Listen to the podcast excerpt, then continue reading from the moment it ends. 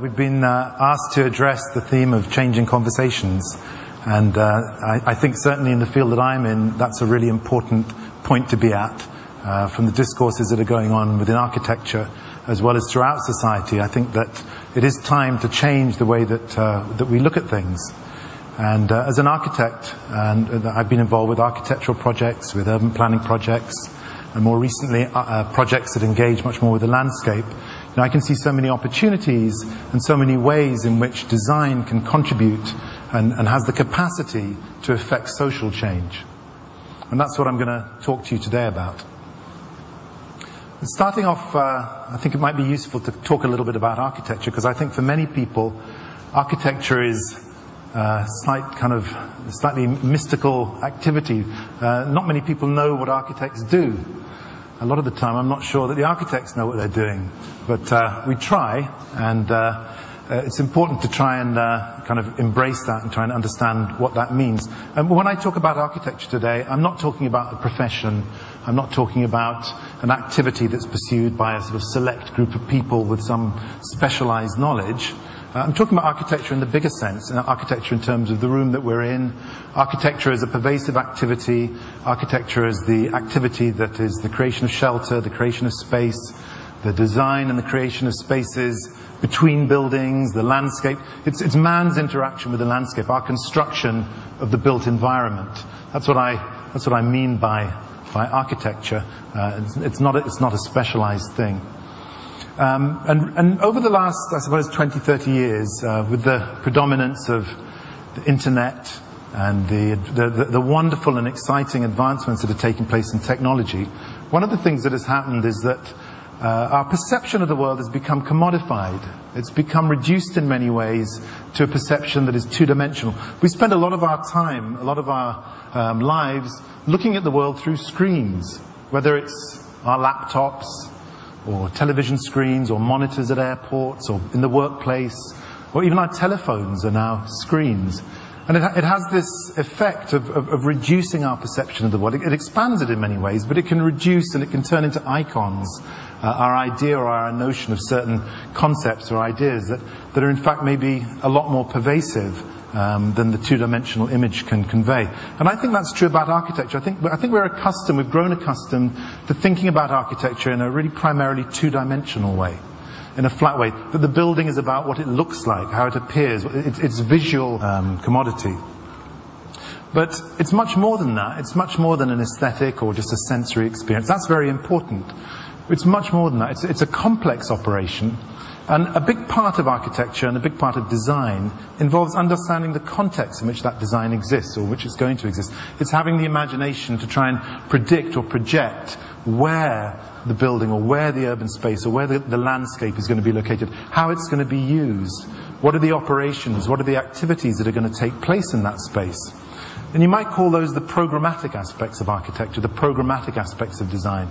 And I think that in recent times, we've, tend, we've tend to privilege or, or, or, put at a higher level that visual or sensory perception or desire about architecture uh, ahead and, uh, and, in advance of the, those programmatic needs. We've tended to kind of create monuments, create icons, and that, that create a sensation or create effect without really thinking through the value of the operation that those places or those spaces can, can, can effect. And it's in that zone or in that area that I think we need to start looking or trying to understand how architecture or how design can really impact on society and how it can address uh, some of the problems that we're facing. Big buzzword in, in design and in what I do, and I think what everybody does, is the idea of sustainability. And sustainability is an idea, or it's, it's a notion or a concept that's triangulated by three very important concepts or ideas the environment, the economy and society. Well, the global economy seems to be in, currently in a kind of meltdown situation. You know, there's a lot of work needs to be done there. The environment, uh, it's, it's challenged. The environment that we live in is challenged. We've got global warming. We've got rising tides. We've got all sorts of disasters taking place. All sorts of things happening that, uh, that threaten the equilibrium of the world and, and the environment that we live in. And society itself is also challenged and threatened by some of the issues that we're faced with. And I think we've heard about some of those issues, issues today and the need to change the paradigm in which we perceive those things. It's really very cru- crucial that we do that. And so how does design impact on that? How, how, can, how can I, as a designer, or any, anybody as a designer, or any, any, any architect, or how can society, how, how, how, what, in what way can design impact on that? In what way can it affect that? I'm going to talk today about ways in which I think that design can impact on society, very specifically on society, and how that idea of, of, of design can, can infiltrate the idea of society and work with society and the operations of society in this programmatic way to effect social change. This is an image of, of uh, Frederick Street uh, in the early part of the last century, and I think it's kind of a good, a good image in lots of ways. Uh, it seems like that little triangulation of the environment, the economy, and society seems to be in a kind of balance. So it seems that in cities we can see that balance, that cities are kind of symbols or ciphers or ways in which we can, we can understand the confluence of those forces. And there have been, you know, through time, there have been times when cities have done that very successfully. There are lots of examples of very good cities which, are, which have found themselves at a specific moment in time at a point of balance or equilibrium. And if we look at Port of Spain as a city, and we, and we consider the idea that once upon a time Port of Spain was just a little cluster a little fishing village at the mouth of the St. Ann's River. Um, and yet it's grown to be such a big, complex uh, conglomeration, a big, big conurbation of lots and lots of complex ideas. And the Italian architect Aldo Rossi, who was a 20th century architect who died at the end of the last century, made a very, very profound statement. He, he, he said, architecture is the making of the city over time. And I think that's a great, great statement because it talks on one level about the individual production or manufacture of an object, architecture, and it talks about architecture as being a form of cultural production, as something that, that speaks to an issue or speaks to ideas that are bigger than the sum of the parts of the building. And it relates it to the city. And it, and it also suggests that it's a, it's a constant, dynamic, changing process. And I think that's a very important uh, thing to understand. That's also part of the program. You know, it's, it's, it's nothing to do with visual, it's to do with the program. It's how does this evolve? What are the dynamics? What are the components? What are the elements that contribute to the unraveling and, and the creation of the city? And it also speaks to the fact that the city is something that can be imagined in the same way as we can conceive and imagine of a space or a building, that we can conceive and imagine of a city. It speaks to the idea of the individual and the collective.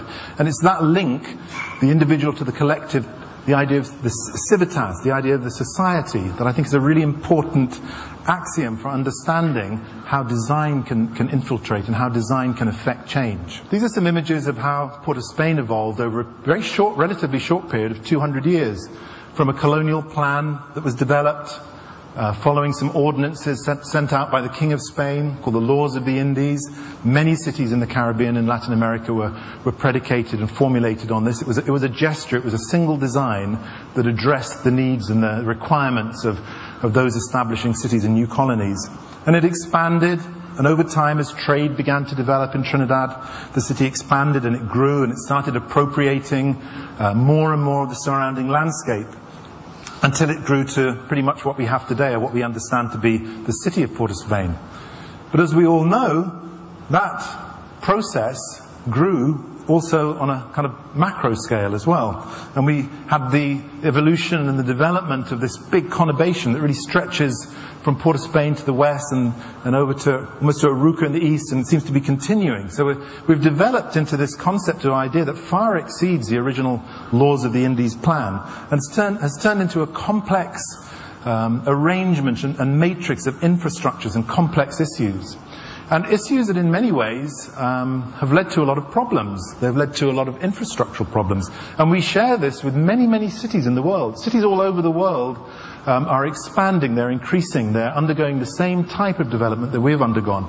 To the point where the original Port of Spain and, and, the downtown Port of Spain that used to com- comprise the city, used to constitute the city, is now turned into this sort of megalopolis, this sprawl. And it's difficult to comprehend. And when we think of the problems, we think of the infrastructural problems, the water, the power, the traffic congestion, the crime, the segregation, the polarization that exists, the situation that has led to what's happened in this country recently with the state of emergency. Sometimes it seems completely insurmountable it seems like we've got to a point where we can't really control it. It's gone out of control in the way that we could control that original plan. We can't really control this anymore. We f- it's almost as if we're victims of the city rather than people that have willingly or willfully designed the city or formulated the city. Another phenomenon that has happened, commensurate with these, um, these issues of size and scale and infrastructure, is the predomination of what I would call typologies, different types of development. And we're all familiar with the high-rise development. This is some, some buildings in Hong Kong. You know, the, these, you know, magnificent tall structures, you know, that, that, that cost a fortune to build, but they predominate. It's almost as if you can't have a city unless you've got a high-rise building in it. They're, they're symbolic. They seem emblematic with modernity and, and development. And then shopping malls. That's another predominant type, another prevalent type that all cities want to have. The idea that, you know, you could concentrate all these shops and all this retail activity in one place and, and create an environment for people to come and do specific um, retail functions and, and, and purchase things and, and be in a specific place at a specific time. And then the highway. The idea of cutting through landscapes to create how is to increase the speed from which we can, with which we can get from one point to another. And then we also have suburban development. These are all typologies that are emblematic of the type of development that has taken place in modern cities, in Port of Spain and cities all over the world. Now, there's nothing wrong with shopping malls, there's nothing wrong with highways, and there's nothing wrong with high-rise buildings or suburban development. What is kind of wrong is that what we seem to be doing is privileging types or ways of building or ideas about building above other really very important ways of, of, of how we can conceive or how we imagine space. What about schools? You know, what about parks? What about making streets that are really comfortable to walk on and that people are not confronting traffic, noise and congestion all the time? You know, where is, where is that in the equation? It seems, that, it seems that with our focus on these types of structures and these typologies, which are motivated and driven primarily because they generate profit, they're part of an economic consumerist system, they generate profit, that's why they're favored. That's why that they are privileged above other types of development. But schools, parks, elements of cities that used to be really significant and really important are being diminished and marginalized as a consequence of the focus on this type of development. And they're undermining the integrity of the city. They're undermining the capacity of the city to accommodate social interaction, to accommodate everybody. Because the other thing that they do is they, they, they also, they're also exclusive to work in a high-end office, you need to be qualified, you need to be educated, or you need to have access, or you need to have the resources to get the qualifications or the training that allow you to get the job in there. And if you don't have those, then you work outside somewhere. And we're not really concerned about what those places are like, you just go and work somewhere else. Similarly, those people that used to live in the cities, or used to live and, and, and contribute to the life of cities, are being pushed out because buildings like high-rise buildings push them out. Push them out. The, the, the, there's, a, there's a premium on land price that pushes people out of cities. Um, people can't go to shopping malls unless they've got cars because those, those malls are generally located on the peripheries of cities. And people can't go and buy things in shopping malls because generally they don't have enough disposable income. They're not going to spend money there. So those types of buildings, whilst they work for sectors of society, don't work for everybody. They're not equitable, and yet an undue amount of attention is, is, is, paid by government, by society, on ensuring that those types of buildings proliferate, because they're seen as positive, they're seen as, as positive aspects of development, at the expense of types of building and types of program that could be beneficial to everybody. Types of program that encourage, that encourage interaction, that encourage education, that encourage people to be with each other and encourage a sense of community. These types of development dissipate society, they disaggregate society, they polarize society, they create groups, isolated groups of activity to which access depends upon how much money you've got in your pocket. It's a polarizing and negative force. We see it in this city and we're seeing it more and more in other cities. And what it ends up, what ends up happening is that we end up with this sort of stack that's like a time bomb. You know, at some point, the system must collapse. It's really not sustainable. It's like the economic system in the world today. It's really not a sustainable system. And we have to find ways of addressing it. Now, design can't provide the solution, but what it can address is it can address some of the conditions that people live in. It can address some of the circumstances in which people find themselves, some of the areas of cities to which people have been kind of shunted or pushed aside because they can no longer afford to live in the center and because they can't participate actively or fully in this sort of consumerized, capitalized system. And we need to, we need to try and conceive of how we can transform these types of spaces, how we can integrate the activities that happen in these types of spaces within a bigger picture, how we can identify small moves or small gestures, whether through design or through economic initiative or whether through social initiative, that effect change, that allow transformation of spaces, that encourage and facilitate greater participation. And there are lots of ways of doing that. And whilst it might seem complex when we look at cities, when we look at the aggregate parts of cities, it may seem insurmountable. But if we try and isolate individual acts, individual ways of looking at things, and formulate a program, formulate a manner or way of understanding how we can do that, then we can get nearer to achieving or effecting some kind of social change. And there are examples in the world of where that's been done. Barcelona is a really good example of a city where people sat down and collectively and actively tried to conceive of ways in which they could affect change. And they did it very successfully.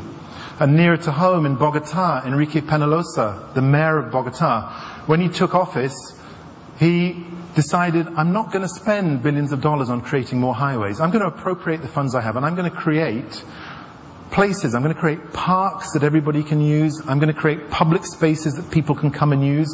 And as he created, more and more people came into those spaces. And those spaces were very effective in encouraging participation, encouraging senses of community amongst people, getting people to come together, getting people to forget what little trifling contests they had between each other and to start doing things together, to start moving around the city together and try to start acting together.